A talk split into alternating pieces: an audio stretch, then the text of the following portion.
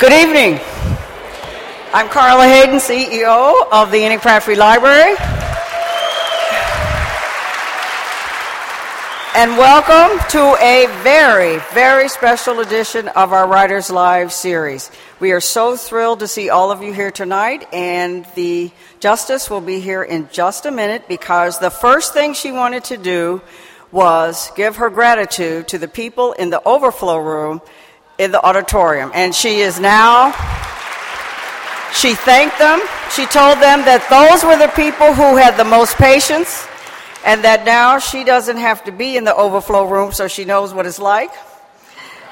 And then she's doing something that caused those nice gentlemen in the suits to kind of pale a little bit more. She got off the stage and she's shaking hands. So she should be here. But we, as you know, we have welcomed Pulitzer Prize and award winning authors, members of Congress, Oscar, Emmy, Grammy winners, the Vice President of the United States, the Speaker of the House, and newsmakers from across the world. But we have checked our archives, and you know we librarians, we like to do that. And this is the first time in the library's history that we have welcomed a sitting Justice of the Supreme Court.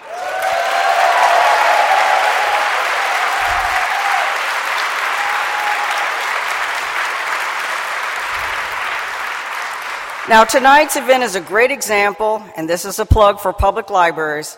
Continue to be a public forum for civic engagement that brings together people with various ideas and from different backgrounds, and we're proud of that tradition.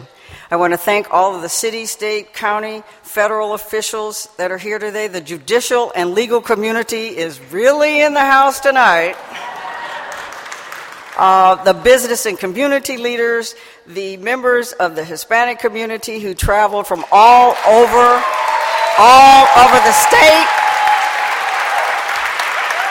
We have students, the University of Maryland Law School is here, Princeton grads are here, everybody's here. So thank you. And programs like this, and this is another one thing I really have to say because so many of our generous donors to the Pratt Library here, and we are so grateful for their support because these nights would not be possible without them. And tonight, we're pleased to announce a new sponsor, OneMain Financial. Some of you may remember that was Commercial Credit, is a new sponsor of our author series for 2013. And thank you, One Main, because we'll have more programs like this. Now, just a little housekeeping before the justice um, comes down. Um, as you know, her book, My Beloved World, is for sale at our circulation desk with our partners from the Ivy Bookstore. We're so pleased that they are still going. Ivy Bookstore. It's available in Spanish and audiobooks as well. And all of the books, the Justice came in early. Her schedule's a little tight. I think she has a few things to do. Um, but she came in this afternoon to make sure that all of the books were signed. So all of the books will be available. Now, we will have also, because of the tight schedule, staff members. Could you raise your hands? Staff members who have index cards, raise them higher. Okay. Staff members who have index cards uh, for questions that you might have. And if you could write your questions down, and I'm going to um, actually ask the questions. So we will try to get in as many questions as possible uh, to be signed. Now, our special guest tonight you know, there are so many things we could say. But some of you saw uh, the 60 minute special about her. And librarians all over the country swooned when she said that her two influences were Nancy Drew books and Perry Mason shows that were based on books. But best of all, and this is what librarians consider music to their ears, she told the Today Show that she frequented her neighborhood library in the Bronx, and in her words, I read anything and anything I could get my hands on. So from there, Princeton, Yale, and now to the halls of justice. Well, we have the honor, and she's going to come from right here. And the men in suits are looking because, and he's shaking his head. And here she is Justice Sonia Sotomayor. Yeah.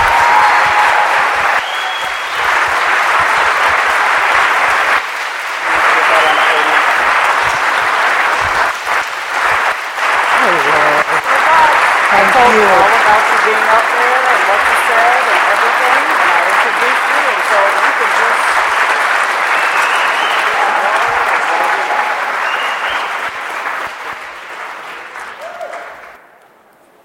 You know, the very first time, I'm ashamed to say, that I visited Baltimore was a little about 20 years ago.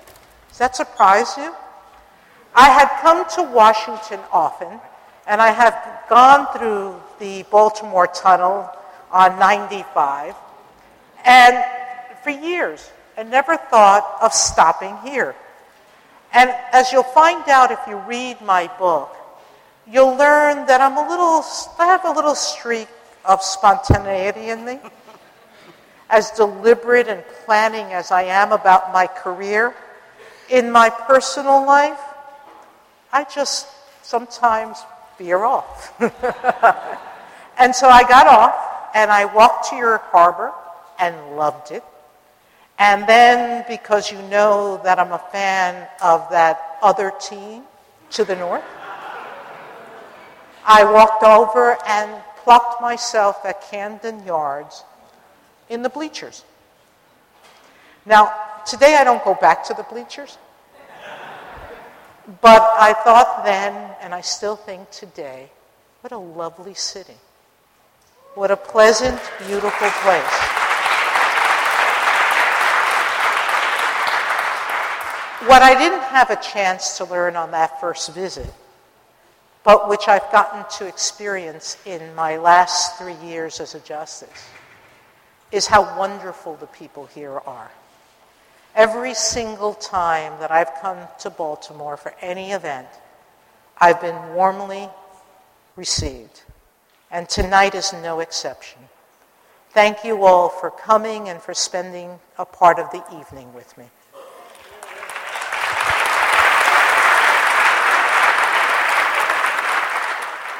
There is no more perfect place for me to be at a book event than a library. If you haven't read my book yet, because I know everyone who has knows this, libraries are incredibly important to me. And the reason for it I describe in greater detail in my book. But it's very simple. When my dad died, my home was filled with a lot of sadness. And I found books to escape the grief. They became my rocket ship, my plane to the rest of the world, and a rocket ship to different universes. In books, I found escape. And believe it or not, today, this many years later, almost 50 now. God, I'm aging myself. My dad died when I was nine. So you can, for those kids in the audience, can you figure out my age? Um, for me, it became a way to open my imagination. See, I can't sing or dance. I can't draw to save my life. I can't act for anything. But books let me open the creativity of my mind to imagine people and places that I thought I'd never get to visit. And you know what's delightful today? When I visit a place that I only read about, it's so wonderful to see how it differed from what I imagined. Sometimes it's good difference, and sometimes it's not such a good difference. But in every experience, I realize that I know something about what I'm going to because I've read it. I want to read you a passage about that time in my life, and I'm going to ask Carla to hold the microphone while I do that. Okay. Um, I have a mic on. Is it going to work as loud as this one? I think so. Well, then let me try reading okay. without it, okay? As spring turned to summer, Mommy stayed shut in her darkened room, and I found myself on summer vacation longing for school to start. There's no kid in this room who's ever longed for school to start. Didn't feel like playing outside. I couldn't articulate exactly what I feared, but I knew I should stay close by and keep an eye on things. My solace and my only distraction that summer was reading. I discovered the pleasure of chapter books and devoured a big stack of them. The Parkchester Public Library was my haven. To thumb through the card catalog was to touch an infinite bounty, more books than I could ever possibly exhaust. My choices were more or less random. There was no one in my family who could point me towards children's classics, no teacher who took an interest, and it never occurred to me to ask the librarian for guidance. My mother had subscribed to highlights for Junior and me and Reader's Digest for herself. But by now I was reading whole issues of the digest myself, cover to cover. Laughter, the best medicine, was what I surely needed then. Sometimes when a story caught my imagination, I could search the library for the original book. I understood that the, these were excerpts or abridgments, but I never had any luck. And that mystified me. Now I realize that a tiny public library in a poor neighborhood would be unlikely to, release, to receive new releases. So, what a pleasure for me to have my newly issued book at a public library in the heart of an inner city.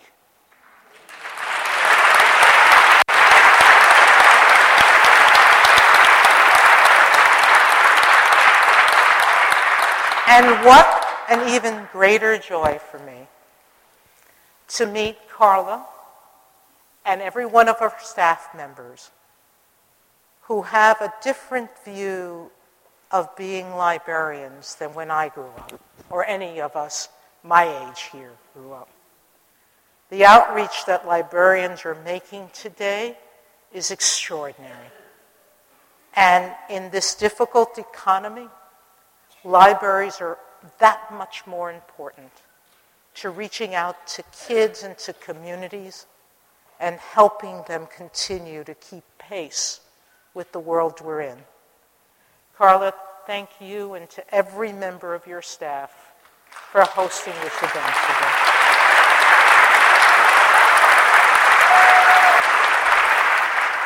All right, I'm coming down, and you've seen me do this, some of you on television, to come walk around and talk to you. It's because I think the people way back there only see a little speck over here. And that's not fair to them, okay? And so I'm going to do some of that. But you see the big guys around me? They get scared when too many people stand up. So please see, stay seated as I'm doing this. Because if they get scared, they pull me back, okay? Um, and if they get really scared, they take me off the stage. So let's not have that happen, all right? So I think the first question that I get from any audience is why did I write this very personal book? Because you know, as my preface tells one, I understood that I was doing something very different than what most justices have done. And all of the lawyers in this room and a lot of the judges, many of whom have taken the time to be here today, and for which I'm eternally grateful, are probably thinking to themselves, Sonia, what have you done to people's expectations? who wants to be this open? And I realized as I was writing the book that I was making myself very, very vulnerable because people were going to judge me by what's in this book. And the bottom line is there were many reasons for buying the book, but there was really one central reason. I understood that there were many people in this world who had faced, if not the identical challenges I have, very similar ones.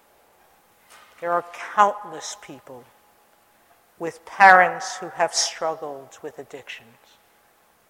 And if not addictions, with their own health problems.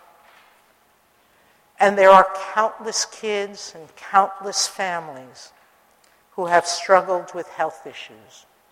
Maybe not only diabetes, but with many other kinds. And there are many, many people who have struggled with poverty, and a huge number with not speaking English and coming to a life in a community and trying to make it their home and struggling to do that. And I've also known that there are many, many people who have lived the way I have with insecurities. Because if you don't have any, I think you better worry a little bit. because life's challenges are big. And we're often thrust into situations that are new, that are a little scary. I was told by one of my bosses, and I don't quite repeat the story in such salty language, but he once said, group of us DAs, the day that you stop being afraid when you walk into the courtroom, hang it up because you've gotten too cocky. And when another colleague of mine expressed her fear by crying. His response was looking at her and saying, Please go and throw up like a man. Think he'd say that today, okay? But the reality is that challenges are things that many people face. And insecurities are a constant part of our lives. And I thought to myself that if I could make a difference in this world, in writing something, it would be to share that with people so that people with those challenges would still feel hope. And there is one passage, probably my absolute favorite passage in the whole book, because it's at page 178, where I summarize if you're seeing me search, it's because I don't know how the yellow, oh, the yellow stickum is still here. You'll find out from the book that my mother thought books were sacred. She never let us mark a book. She never let us dog ear a book. And if she knew that I had spilled coffee on this book, she would be so upset at me the greatest invention for my mother was the yellow stickums that I could write on so that I would stop committing sins and stop writing in books. But this is my favorite passage. When a young person, even a gifted one, grows up without proximate living examples of what she may aspire to become, whether lawyer, scientist, artist, or leader in any realm, her goal remains abstract. Such models as appear in books or on the news, however inspiring or revered, are ultimately too remote to be real, let alone influential. But a role model in the flesh provides more than just an inspiration.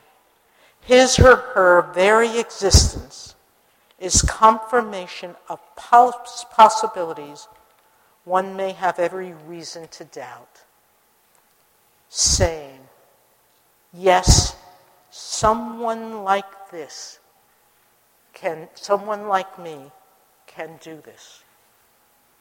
My greatest role model in life is my mother. And if she were here today, she would stand before you and say, I didn't know how to be a mother. Believe it or not, my kids raised themselves. What an absurd statement for her to be making.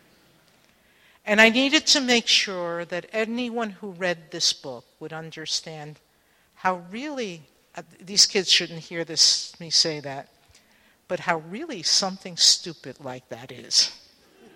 No child raises themselves. But I think what my mother, when she's being honest, will say is that none of us, just like Justice Stevens told me, no one's born a justice. You grow into the role. You learn how to be a judge. You learn how to be a parent too. When you take the steps together with your kids and you grow together, parent and child. And that's the second reason I wrote this book to make sure that every parent who read it would understand what a joy a journey like that together can be and to encourage every child who had a parent who they occasionally got upset at. And if it's like me with my mother, it's a lot. That you would take the opportunity to stop in those moments of anger and look at each other and say, We're learning together. Forgive each other. And that was the second purpose of the book.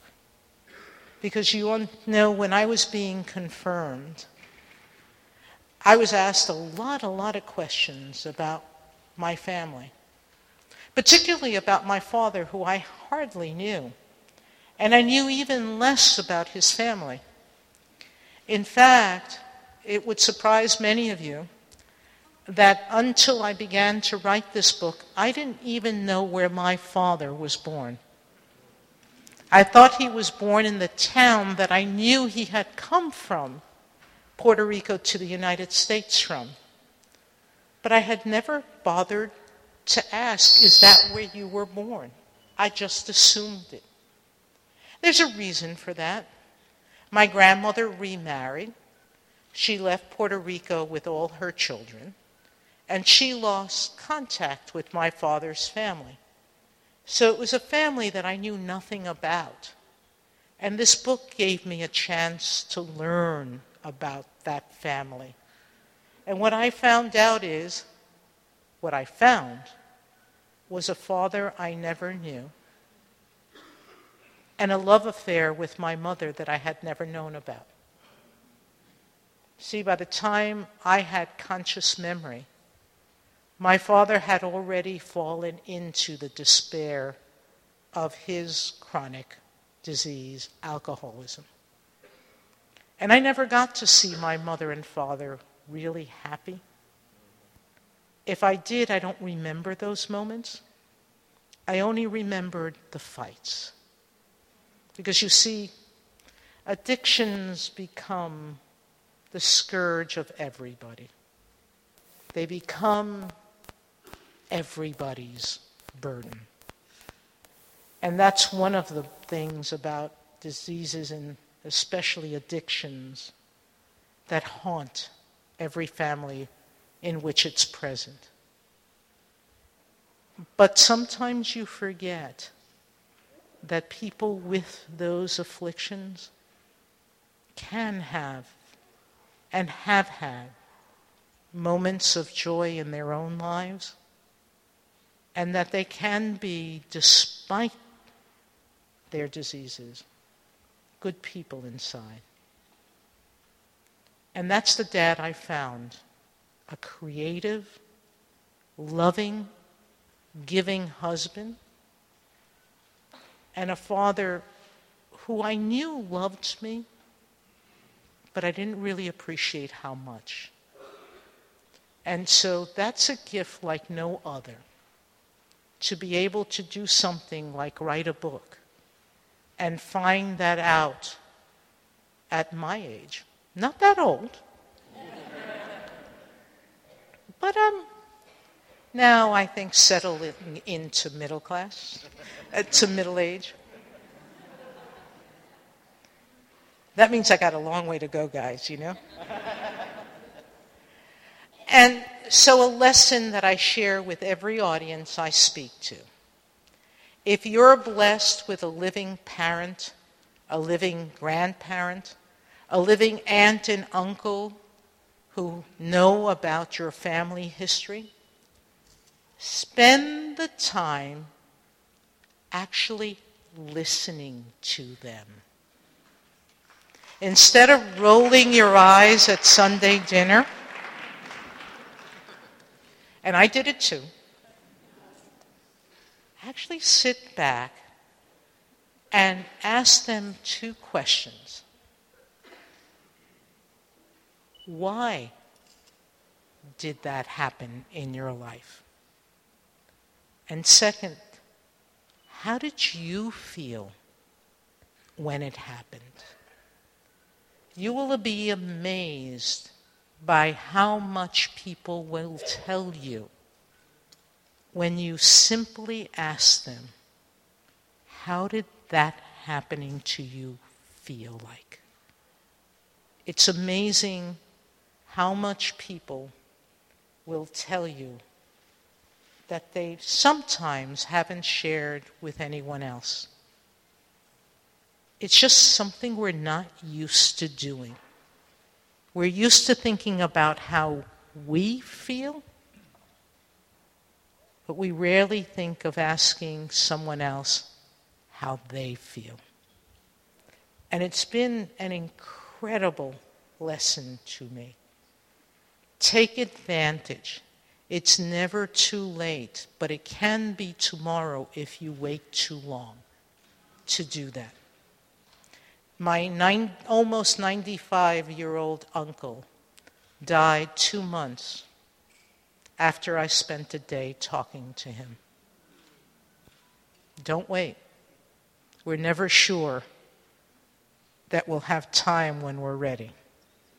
So make the time now, please.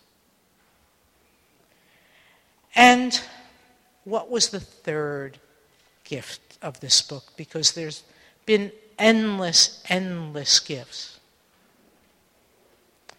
I got to tell the world a little bit about what being a Latina kid in the United States is about.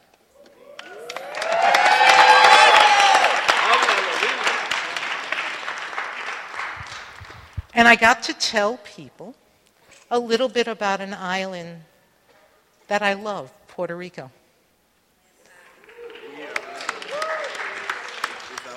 Ah, I know. And you know, there's a whole lot of people who have talked to me to say, I thought Puerto Ricans were foreigners. I didn't know they were citizens. Well, we are. And we are proud, proud Americans. And the book describes the reasons for our pride and the many sacrifices we've made on behalf of our country. Do you know that a greater proportion of Puerto Ricans to the size of our population have died than the proportion of any members of any state of this union? And my mother served in the military. My grandfather served in the military, one of my grandfathers. And many of my aunts and uncles have as well. And so have many of my friends. And so it's a wonderful opportunity in writing a book to share with the world the slice of America and to let people see that this great country of ours is even greater when we can take notice of how similar all of us are.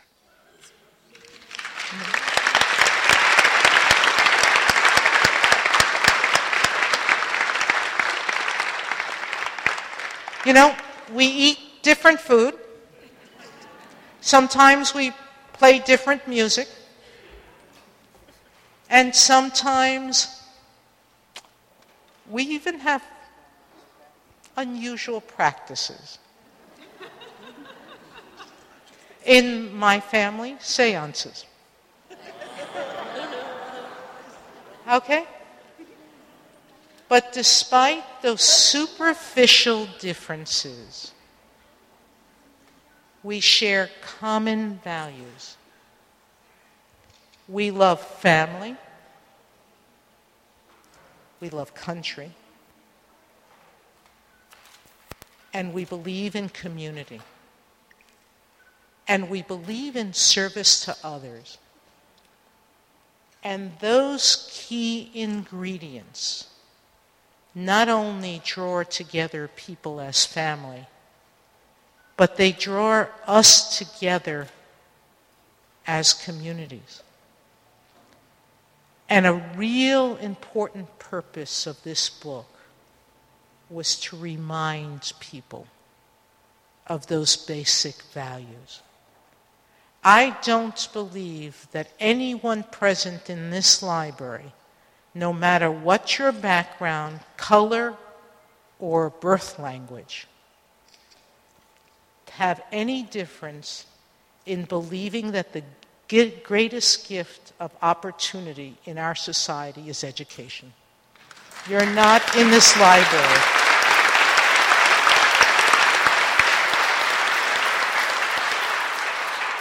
If you don't believe that, you're here because someone in your family or among your friends or a teacher or someone you love taught you that. And so, in the end, if anyone comes away reading from this book, understanding how important that commonality is, then that too has made the book worthwhile for me. So, for those of you who have read it and who have told me tonight you've enjoyed it, thank you. For those of you who haven't, I hope that by my talking to you today, you'll have a little insight as to what made the book tick and why it was important to me. And I hope that you'll find a moment in the book that will be similar enough to a piece of your life that it'll open a door of recognition in your mind and a moment of joy in laughing at something or crying with something. Because that, to me, is what makes a good book. Is there a moment when you can laugh and a moment when you can cry with it? And so I hope you find your moments.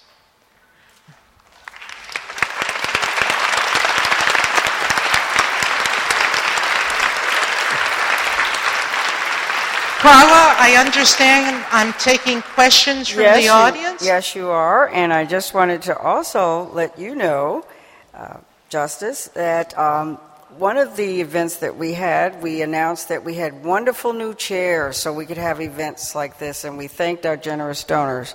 Tonight, I'd like to thank our generous voters in the city who voted for a bond issue so we could get a brand new sound system that we're trying out tonight. Ah.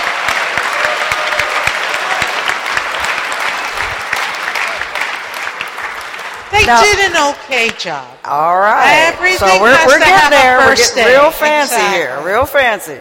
Uh, our first question is from Amanda O'Neill, who's 11 years old. Amanda, where are you? Where Stand are you, Amanda? Up, Amanda. Are you Amanda in- O'Neill. Where are you? Hello, Amanda. How are you? And Amanda wanted to know when you first became Supreme Court Justice, what went through your mind when you walked into your new office? Amanda, I had the best gift that you can imagine.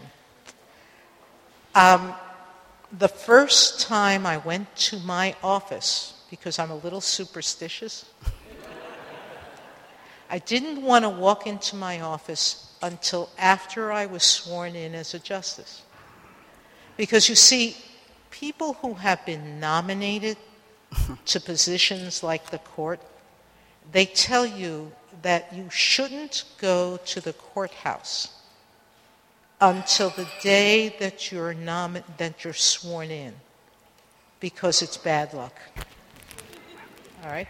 So um, I didn't go into my office until after my first unofficial swearing in.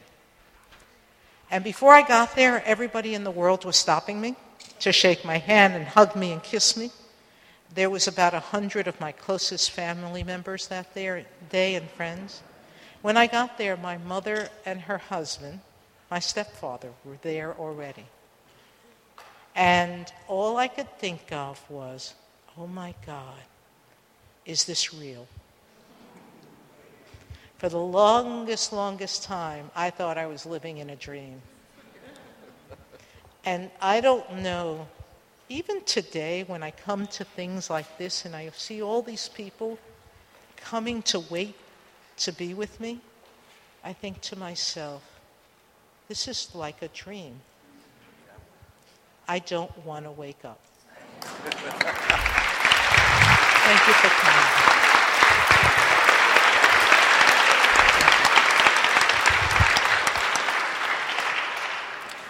Another student wanted to know what is the most valuable lesson you learned growing up in the Bronx that you can share with students, especially those in high school who believe dropping out is a quick solution to immediate problems? Well, in answer to that last question, first, that's oh, there your she question. is. There's the high school student.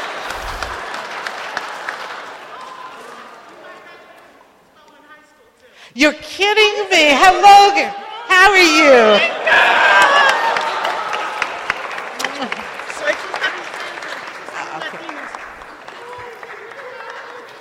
Ah, I will.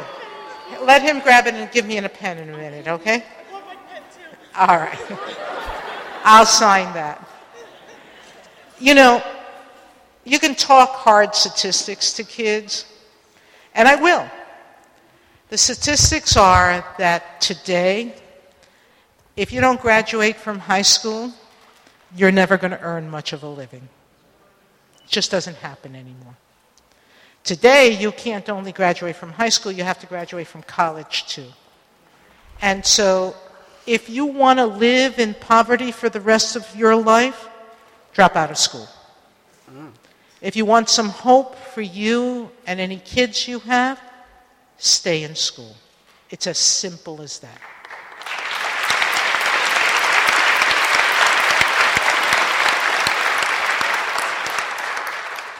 You know what I think of kids who drop out of high school? They're chickens. It's a hard word for me to say, right? They got no guts. Because to stay in school takes courage. Because you have to take the chance, you have to accept the fear that you may not be as smart as you think. And that's why I said you lack courage and you lack guts when you drop out of school. Because you're not willing to do the work to prove that, in fact, you got what it takes. And I think that's the lesson I grew up with in the Bronx, which is the greatest challenge that we have is not to let fear stop us from trying.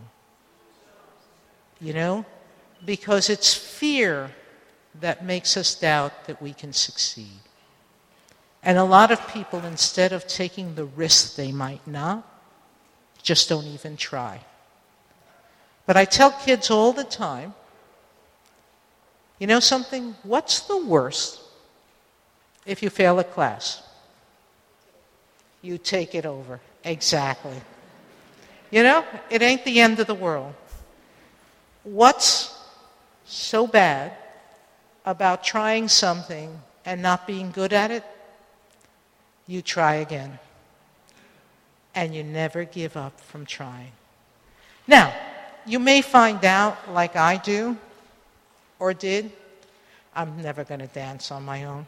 I'm a horrible dancer. so, you know how I fixed that? I went around my problem. I figured out how to follow somebody who knows how to dance. And so, if the guy who asked me can dance, I can dance too. And every floor I go on, I watch out to make sure the guy can, can dance first before I say yes. the bottom line moral you, some things you're not going to be good at. No one's good at everything. But until you try, you can't find out if you can do it or not. And sometimes you have to go around the problem because you can't master everything.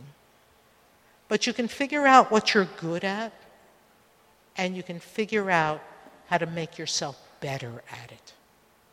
And that's what's going to give you success in life. Trying, learning, and figuring out how to do things better. And so, have courage.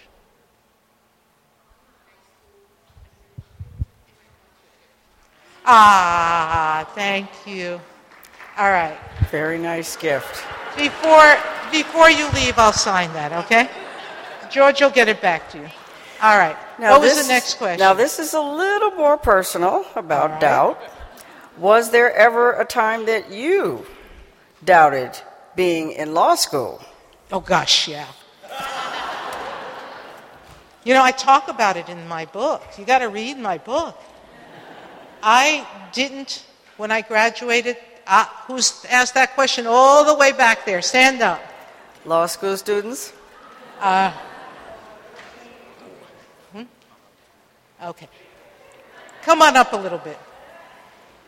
Um, my book will tell you that I graduated from law school knowing I didn't know how to think like a lawyer yet. All right? Went through three years of, of law school and I knew it hadn't completely clicked. I mean, I did fairly well at law school. I was on the law journal. You know, I knew how to write papers, so I could write a note.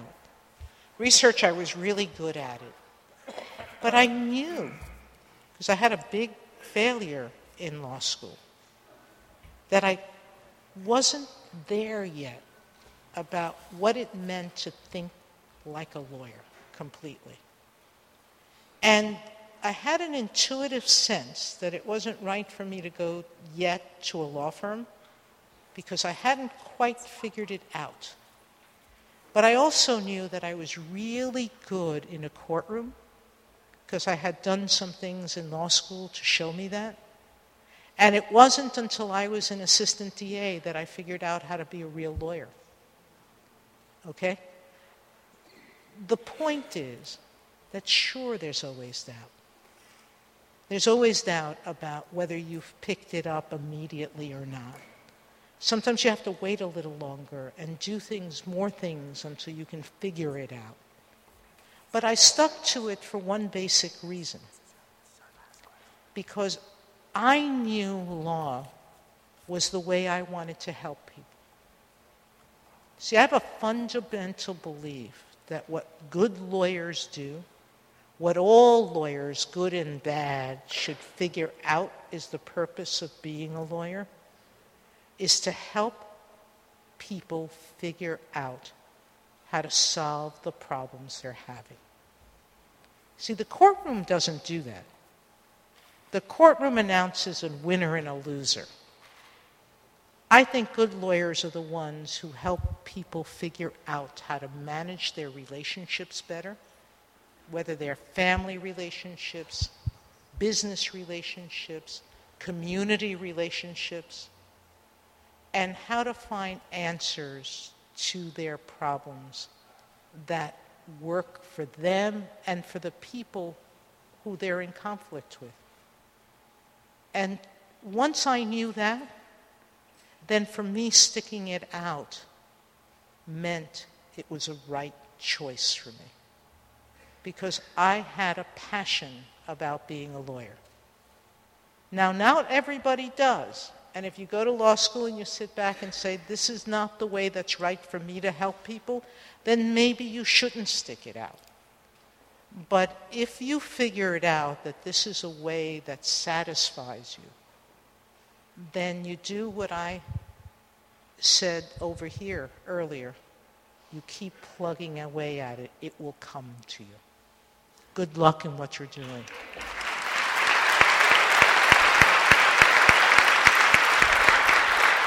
Justice, I'm smiling because some of the questions are from what dramas do you watch on TV that we can't ask you? Uh, what's a day like at the Supreme Court? But the last question that we have is what did you learn in the DA's office that you have brought with you to the Supreme Court? Who's, who's the lawyer who asked that? Oh, there are a lot. Are you a prosecutor? Not yet, or maybe? No.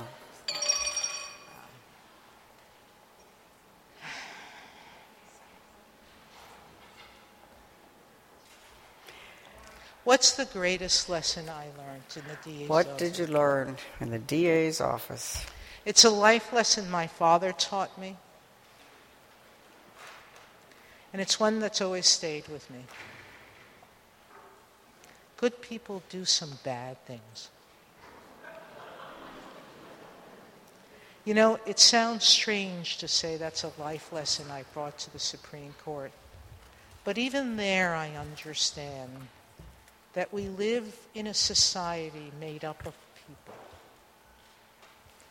And the DA's office reminds me every single day not to forget that as I'm deciding these grand legal theories, that there are people behind the stories.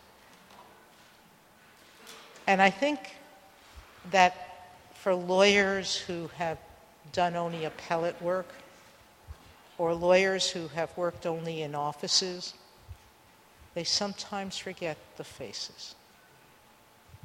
And so to me, that's been the greatest gift of all. Remembering that I'm dealing with the issues of people and institution who are affected by the decisions I make. And so that is a lesson I treasure. And I would never, even if I had to, you know, I've been asked often, do I have any professional regrets? And I say none, except that I tell law students to make sure they clerk for judges, which I didn't do. And my book explains why I think that's an important choice to make if you can. But I don't think I would redo my professional life because being a DA was critically important in thinking in teaching me how to think like a lawyer, how to look at facts and apply them to law. It made me a common law judge and one who really believes in deciding each case step at a time and not think about global policy decisions, but to be a common law judge who thinks about resolving the issue before me first and let the next case come to present the next issue. And so those are important lawyer lessons, but the life lesson is to remember that every decision we make affects someone. My cousin is Warren Murray. Oh, well, That's why I you know that Mo- question. Warren is in the book. Yes, I've heard. Yes, you must read it because he is there. I pay him much tribute. Thank you. Uh, Carla, were you telling me that was the last question? Would you like to hear? Would no, you like? I have to. I, listen, I have to be in court tomorrow. We know. And the last question, Yes. the very last, was about that. Okay. What is a day like on the Supreme Court? Ah. We research, think, and write all day long. Now, how boring that might sound to a lot of people, okay? I do I don't do book tours all the time, but I I do go and speak to groups all the time, whether at law schools. I for one have made it a priority in my life um, to reach out to kids of all grades and levels. So I've spoken to kids as young as second grade. I've met with Head Start students. So I've gone even earlier than second grade. And I meet with kids in all kinds of settings. Some of you may have heard that I was on Sesame Street. Um, and so education, health issues are my priorities, and I meet with groups who do all sorts of things in those two areas. I meet with judges from everywhere, um, state and federal and international judges.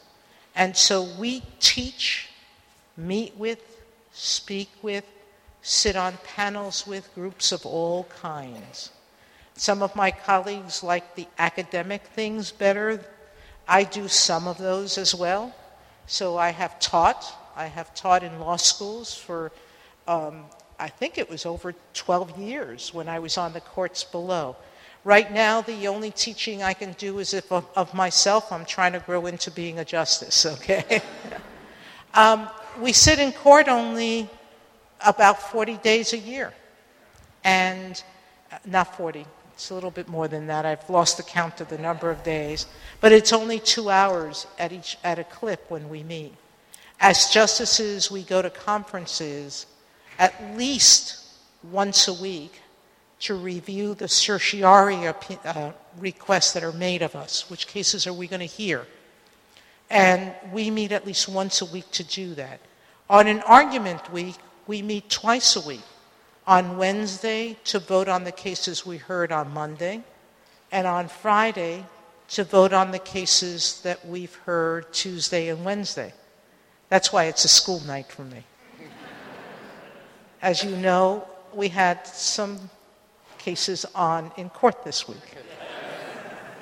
And we still have cert petitions to do, so it's a school night. But I think the dry definition of what we do is just that dry. Because the most important part of what a justice does is to think about the issues that become that come before us. And each vote we take, we take on the basis of what we think the law, precedent, and the Constitution require. And in each vote, we understand that we're going to affect institutions and people in good and bad ways. Because you see, as I said earlier, in every court case, there's a loser. And that entity or that person is going to feel that some form of justice wasn't done for them. And so, in each case, we are making a statement about what we think the law is and says it is, and what the Constitution means. And that, for someone like me who has a passion about the law, is an extraordinary job to have. If you haven't figured it out, I loved being a lawyer. I've loved better being a judge. I love even better being a justice now. Thank you. Thank you. For being here on a school night for gracing us with your presence and for the wonderful thoughts you've shared.